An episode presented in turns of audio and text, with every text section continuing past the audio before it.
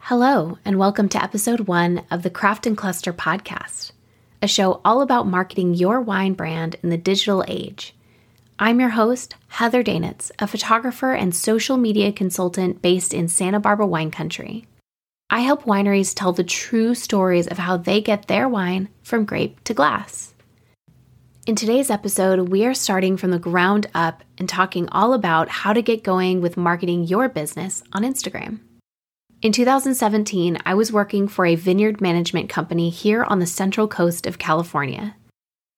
I performed many a duty for them, from pest scouting to grape sales to creating powdery mildew reports. Amidst all that, the company owners had also tasked me with starting an Instagram account for them.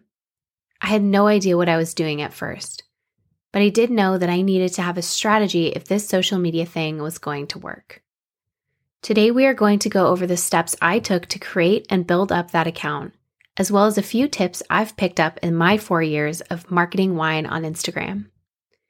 Get a pad of paper and a pencil, or if you're driving, listen intently. Here we go. The first step you're going to take when establishing or optimizing your Instagram profile is to understand your purpose. Your purpose is the reason you have an Instagram account for your business. It could be obvious, like to sell more wine online, or to book more tasting experiences. Or it could be more along the lines of to increase brand awareness. For the vineyard management company I worked for, the purpose of their Instagram was to increase brand awareness and to educate the community about what the hell a vineyard management company even does. My own business Instagram is to increase brand awareness and to sell my services. You have to have a purpose for your Instagram account. Without it, you will have zero direction for your content. Your purpose will help you figure out what the main focus of your content is going to be.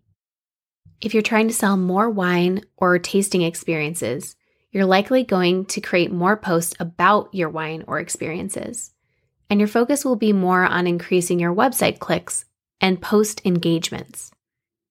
If your purpose is brand awareness and PR, you're likely going to be heavy on educational content and will want to focus on audience growth rather than post engagements. You'll create posts about all of these things, but your purpose is going to inform which topics and goals you are more focused on. Okay, your next step is to ID who your target audience is. This is important, so don't skip it. You may already know who this is based on who frequents your tasting room or website, but perhaps this is new to you. Here are a few examples from my clients on who their target audiences are. One client focuses on folks in their mid 40s to 60s with a household income of over $150,000 living in the Los Angeles County area. They like bold reds and an elegant, high end, personalized tasting experience. They likely drive or aspire to drive Teslas, Audis, and BMWs. They pair their wine with filet mignon. Another client is focusing on folks in their early 30s to mid 50s, living in beachy or mountain towns. They probably listen to the Grateful Dead, are laid back but adventurous, and like a funky, earthy wine. Their hobbies include surfing, hiking, and listening to awesome music. They're probably in a band. And they like to pair their wines with burgers and tacos. Do you see how different those audiences are? These brands market in entirely different ways because their audiences are very different people. One brand uses darker, more elegant imagery and has a serious, more refined voice in their content. They invite their audience into a glamorous scene. Whereas the second brand uses more bright and vibrant imagery.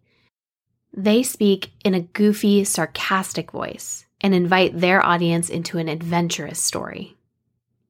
Now, you may end up attracting folks who are adjacent to your ideal audience, and that's okay too. But anytime you plan your content, you should be speaking to one person. For example, my target audience comprises small wine brands who are bootstrapping their marketing. But I sometimes attract breweries, chocolate makers, other photographers, and wine influencers. But again, my first priority is to write content that my target audience will find valuable. Now that we've established why you're on Instagram and who you're talking to, we're going to get into the meat of setting up or optimizing your Instagram bio. First, your username. Your username should be your company's name, and I recommend having it all be one word rather than broken up by underscores. This simply looks cleaner and people trust it more. So instead of at your underscore brand underscore name, your username is going to be at your brand name. It's also important to consider what your website domain is. If your domain is blahblahwines.com, then your username should be at blahblahwines. But if your domain is blahblahwinery.com, then your username should be at blahblahwinery. You dig? Basically, you want there to be consistency across your domain and social media platforms. This will increase your search ranking and will solidify what your customers look for when they are seeking out your brand. Too many deviations can be confusing. And as Donald Miller says in his book Building a StoryBrand, if you confuse, you'll lose. Next up is the name field. This is the field directly underneath your username. Important note both your username and your name field are searchable, so I always recommend using keywords your target audience might be searching when looking for accounts to follow. My username is Craft and Cluster on Instagram, but my name field is Heather Wine Photographer. This way, if people are looking for a wine photographer, my account will pop up. And if people are looking for Craft and Cluster, they'll find me too.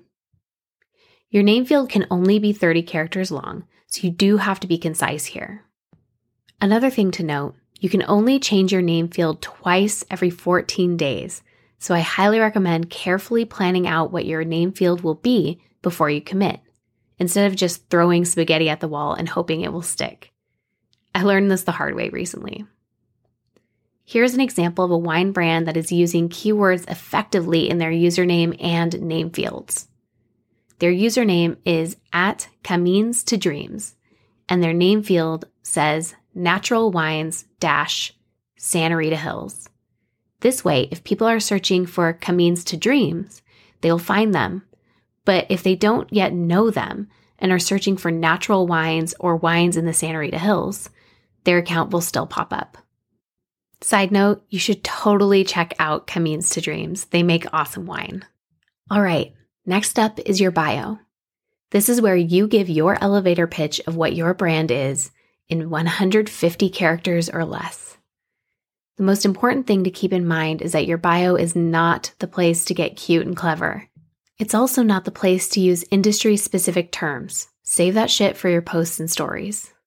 The person who's stumbling across your page for the first time does not give a single crap if you make terroir driven wines or bespoke whatever. What they care about is do you have good wine?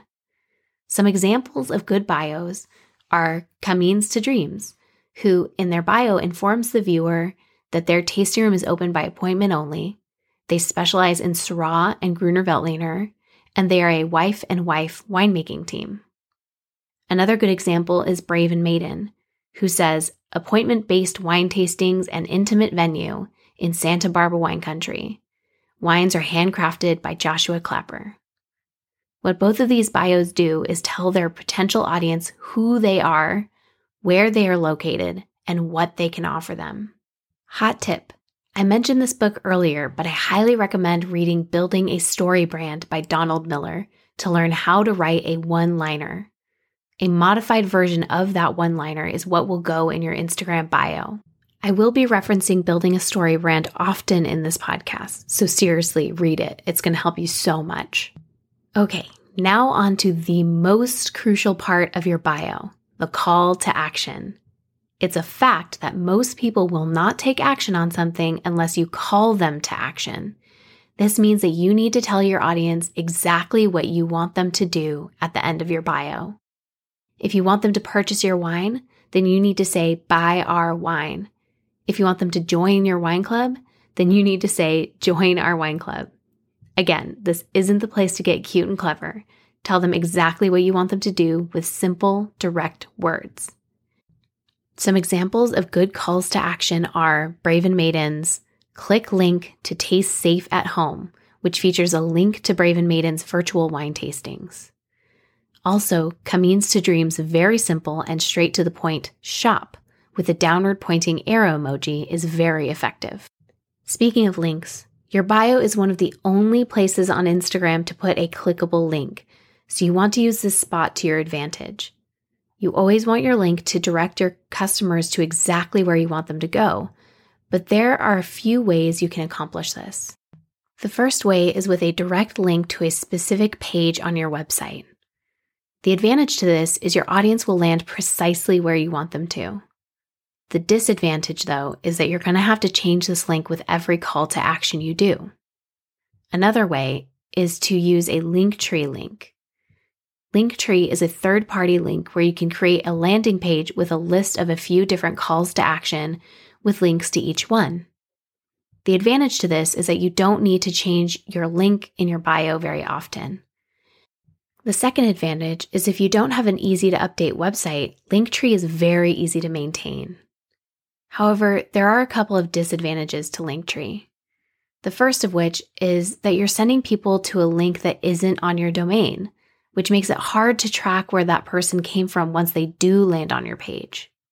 The second disadvantage is that people can get overwhelmed by too many link options, resulting in losing them Remember, people have very short attention spans these days.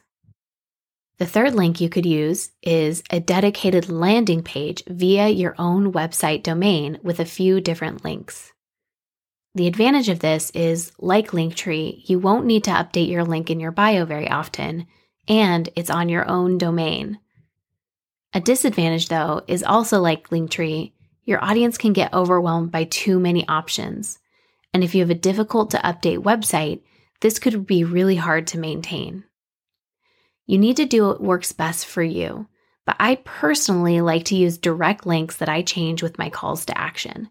It's a little bit more work, but I know that I'm sending people exactly where I want them to go and I'm not overwhelming them. The final step to setting up or optimizing your bio is that you should always include your address. This will make it that much easier for your customers to find you and therefore buy from you on Instagram. If you are a brick and mortar, this should be your direct address where people can visit you for tastings. If you don't have a dedicated location, then you should include your general location. For example, I work remotely, so my address is listed simply as Orcutt, California, which is in the middle of Santa Barbara wine country, where I'm based. Okay, so once your bio is optimized, the next item on the agenda is to create a list of 9 to 12 content categories that you will cycle through when you're creating posts. This should be general topics that are important to your brand and to the type of content your target audience will find valuable. Some examples of categories for wineries could include winemaking behind the scenes, vineyard operations, sustainability, organics, or biodynamics, activism and values, what the tasting experience looks like, wine scores, accolades, and testimonials, wine and food pairings, events, and even nature sightings. Some of these topics may overlap, and that's okay. The idea is to give yourself several topics to cycle through that you know your audience will find value in so they aren't getting fatigued by the same type of post every single month. A big thing to remember with your content categories is that people are on Instagram for one of three reasons, which I like to call the three E's of social media. They're there to be entertained, educated, and to be engaged. If your topic doesn't do one of those three things for your target audience, then it shouldn't be on your list. So now that you've selected your 9 to 12 categories, it's time to actually create your content. When you're starting a brand new account, you'll want to create nine posts to establish your feed. So when people start discovering you, they have some valuable posts to consume to decide if you are worth following. Important note remember, people aren't on Instagram to be sold to. So only make a sales post once every four to five posts if you can. Another important note I recommend using a feed planning and scheduling app like Later, Planoly, or my personal favorite, PlannThat, to help you plan out how your feed will look. A link to PlannThat is in the show notes. Now you're going to select three to four different photo or video topics that answer the questions who, what, where, and why. For example, you could have three photos each of people, places, and products and post them in random order. Some ideas for each of these photo categories could be people, a photo of your owner or winemaker with a caption about who they are and how what your winery makes is going to make your audience's life better. Places, a photo of a vineyard you get fruit from with a caption about what makes that vineyard site unique. This is a great post to establish where you are located. Product, a photo of a bottle of your most popular wine with a caption about what kinds of foods it pairs well with. But remember, the first question you should always ask yourself when creating content is Will my target audience find this valuable? We will talk about caption writing and growth strategies in future episodes, but today is all about getting established, so hang tight. Now for a bonus tip. In order to be successful on this platform, you need to be consistent. This doesn't mean that you need to post every day to your feed. In fact, I recommend only posting to your feed two to three times per week, something we will go deeper into in a future episode. What it does mean is that you should find a posting schedule that works for you and stick to it. I recommend starting by naming the exact days you are going to post what, because I believe that what can be done at any time is often done at no time. For example, I go live on my Instagram every Tuesday at 10:30 a.m. Pacific Standard Time. I try to post a feed post every Wednesday or Thursday, and I try to post a reel every other Friday. Don't try to overdo it right out of the gate. Set a schedule for yourself that is manageable at this time. You can't improve on a habit until it exists. So, right now, you're just establishing the habit of being consistent on social media. Once you've got that down, then you can start increasing the frequency of your posting if you feel you need to. Baby steps, my friend. You'll get there. All right. Those are all the steps you will take to get your account up and running. Good job. You made it. In each episode, I want to give you examples of brands who I think are doing a great job at whatever it is we're talking about that day. I gave you a few examples earlier in the episode, but I thought we might also do a little case study of a brand who is starting from the ground up using the strategies we talked about today. I'm helping my friend Chelsea Boss of SeaBoss Marketing get started with her new brand on Instagram. For a long time, she was marrying her personal Instagram with her business Instagram, which she said stifled her creativity in both and confused her audience. So she recently launched her business account as at SeaBoss Marketing. That's S E A B O S S Marketing on Instagram to keep those two accounts separate. Chelsea is going to be a regular contributor on this podcast. You will get to meet her in episode two, where we will be talking about planning your marketing calendar for the year. A little teaser for you nerds. She will give us an update on the progress of this brand launch that day as well, so be sure to tune in for that. Okay, now it's your turn. I find that it's easy for people to just listen to podcasts like this and never take action on it. So, your mission, should you choose to accept it, is put half an hour on your schedule today to outline each of these steps we talked about above for your wine brand. You are going to write out what your purpose is, you're going to ID your audience, set up or overhaul your profile by optimizing your username, name field, bio, call to action, and your links and contact info. Then you're going to create your content categories, post your first nine posts, and finally, get consistent by scheduling what days you are going to post moving forward. And because I really care about you and I want you to succeed, as an incentive, the first three of you to do this will receive a free Instagram bio audit from me when you email your finished outline to podcast at craftandcluster.com. I will go through your outline and make suggestions on ways you can make it even better. Again, the first three people to email me their outline at podcast at craftandcluster.com will get a free bio audit valued at $150.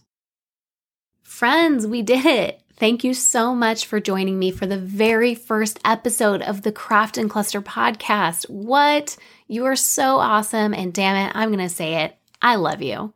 If you found this episode super valuable, be sure to spread the love by screenshotting, sharing, and tagging at Craft and Cluster on Instagram so I can connect with you and see all the awesome ways you are implementing what you learn here.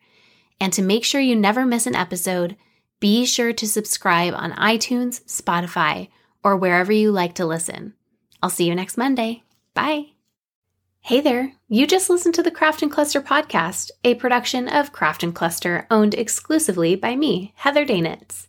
The opinions and statements in this show are those of me and any guests that appeared on the Craft and Cluster podcast and are for entertainment purposes only. I cannot guarantee any particular result or return on investment based on any statement from this show. But what I can guarantee is my extreme psychitude that you are still listening to this, even though the episode has ended and this is clearly a disclaimer. You are super dedicated. I like that about you.